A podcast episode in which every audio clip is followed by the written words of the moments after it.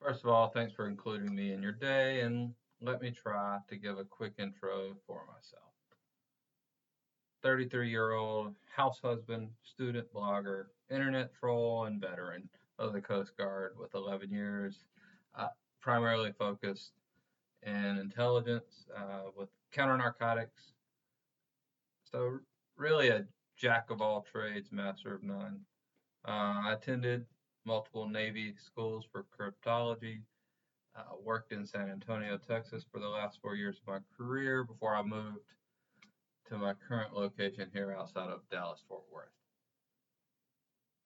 When I first really perked up to sort of this idea of doing this, uh, talking and getting in a podcast potentially, uh, it was 2016. Um, you know, the election built up. I, I was a big Trump guy to begin with. Uh, I wasn't a Republican necessarily. I mean, I am more conservative, but I, I was really a Trump guy from the moment he stepped in, just because he's a disruptor, and that's important for sort of down the road and as we get further. But I, I want to make it very clear right now. I am, uh, was, and until I see otherwise, will always be sort of a Trump guy. And that's just, I like his brash approach and his leadership. Uh, like it or love it, like he gets shit done. So uh, that's me on that. So again, back to sort of when I first perked up at uh, uh this Hillary Clinton uh, in a debate was discussing how all 17 intel agencies confirmed Russia um, red flag I happen to be, as an intelligence specialist in the Coast Guard, privy to what you would call Coast Guard, big Coast Guard intelligence. Uh, and we weren't, as an organization, in any way capable of producing such a product. And if we were, it was at such a level that would have never been leaked, and we never would have openly come out uh, as the Coast Guard and said we, we were able to do this. Uh, you know, now there's debate about what all was actually done. But you know, first of all, most of the people and most people listening may not even know all 17 intel agencies. Uh, and the cool things about the Coast Guard were we sort of had like two hats or even three hats if you want to look at it uh, from you know different perspectives of the inner workings within the Coast Guard. Again, none of this is really important. I'm just sort of laying the foundation. Again. So I, I, I knew immediately that was inaccurate. Uh, and then I saw places like Snopes and these other fucking fact checkers and all these other places, and everybody was like saying, "Oh, well, yeah, that we can confirm this. You know, hey, this is this is a truth." Uh, you know, and I knew it was a lie. Uh, a lot of people knew it was a lie. I discussed this with many people uh, within the Coast Guard. I was like, well, there's no way that the Coast Guard did this. So uh, we obviously were able to immediately know that that was a lie. But the media pushed this. The Clinton campaign pushed this. Uh, now, look, Russia is not a friend. Uh, Russia is a threat. Has been, will always be. That's just their nature. And the irony is laughable here for me because that's exactly what the Obama administration has turned us into, with the intelligence community being focused at very high levels, almost at an inward look. Uh, political spying is one of the biggest downfalls of uh, this Russian sort of theory. Like, uh, if what they're implying were true, what they would have had to have done to find that would have been illegal, but necessary. And they would have been able to find that evidence, present that evidence to the American people way before the election. So this is really, like, as Trump will say, a witch hunt. But it's not a witch hunt, it's a cover up. The witch hunt, the hoax, is not what you may think. It's not the political tool they're using it for. The media may be using it for a narrative to discredit. You see impeachment and it's happening. It this is it. That we got him. Smoking gun. Well, you know, we already know with the great Lindsey Graham, he has said the Senate's not even going to spend much time on it. So, with him and Moscow Mitch and uh, that crew, like, why why are they in this big rush if they already know the outcome? Well, this is my conspiracy hat, and I'm not a conspiracy theorist per se, but I do think this is worth mentioning, and it's credible. Like, it, it, if it's happening or not is irrelevant from this point forward in this discussion today. What I am proposing, and what I think, and what I think a lot of people see, which is dangerous and scary, uh, is the threat that we are becoming Soviet style. You know, internal police, making sure our political opponents don't, you know, really ruffle the feathers. And this is all being covered by the media. And the scary part is liberals who are definitely not going to listen. But the scary part is Trump's in power.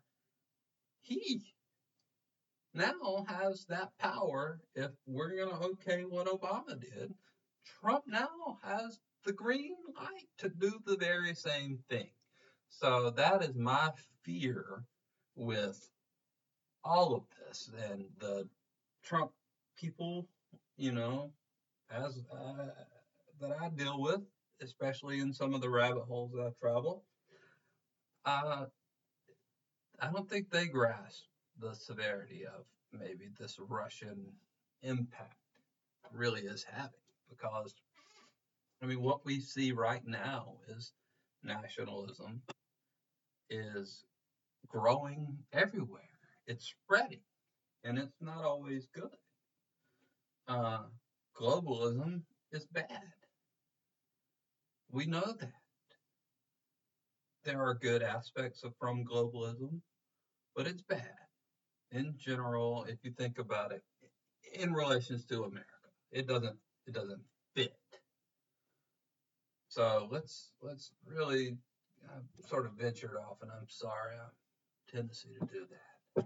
Uh, so again, so I'm you know, prior prior Coast Guard intelligence specialist, whatever that's worth, uh, with a little bit of experience in cryptology. So I'm not speaking to those from this aspect or from that skill set. I'm just saying, hey, these things from my perspective, or part of why I'm out of the Coast Guard right now. And I just, regardless of who would have won, I was going to get out. Uh, but I think the important thing now is that I, I, I have to say that it's scary to see what was happening and continuing to happen uh, from the standpoint of political corruption. Uh, and I'm not going to talk about the wiretaps and that kind of stuff, which Trump was right. Uh, but that's not what I'm. I'm not discussing the secret stuff here. I'm discussing the political side of the what the capability that they've shown us uh, and the extent they're willing to go. I mean, they spied on an American. This is unbelievable, and it's not. Had they had a legitimate reason, I am one, if you ask around, that leans more towards a gray area.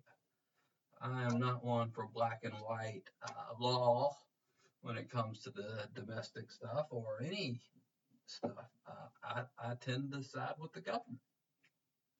I think they, if used right and legally and properly, are designed to keep us safe. What we've seen, however, is a wide, wide uh, potential scope that the administration thought they could cap all, uh, which is an aggressive strategy uh, that the Obama administration did. Uh, and it sets the precedence moving forward that, that this is the new normal. And that's the irony that the media and the Democrats failed to grasp. Like, they don't have the power in the Senate to do anything. They don't have the power in America to do anything. They have the House. They're gonna keep the House. Uh, I just don't see how they don't. In the 2020, but I think they've guaranteed the Senate and the White House to remain, uh, whatever we're gonna call it, current. Uh, and again, I'm not gonna bash Trump. I'm a Trump person. Uh, there are a lot of things I disagree with. Uh, there are a lot of people in his administration, currently, previously, and in the future that I have a lot of issues with. Um, and I'm not going to spend today going over that.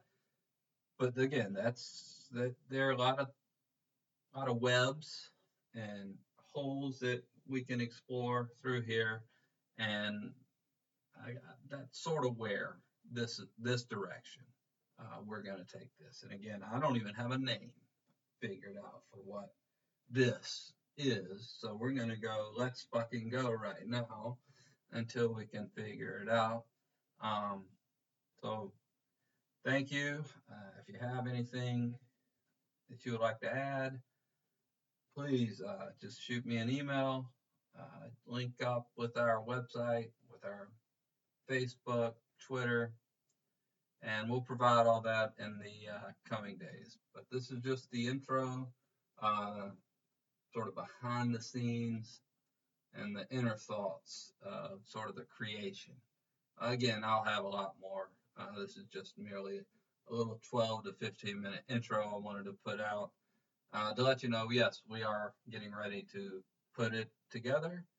And I'm excited, nervous, and uh, apologize for the sound quality. Uh, trying to tune up that as well before we launch it all. Thank you.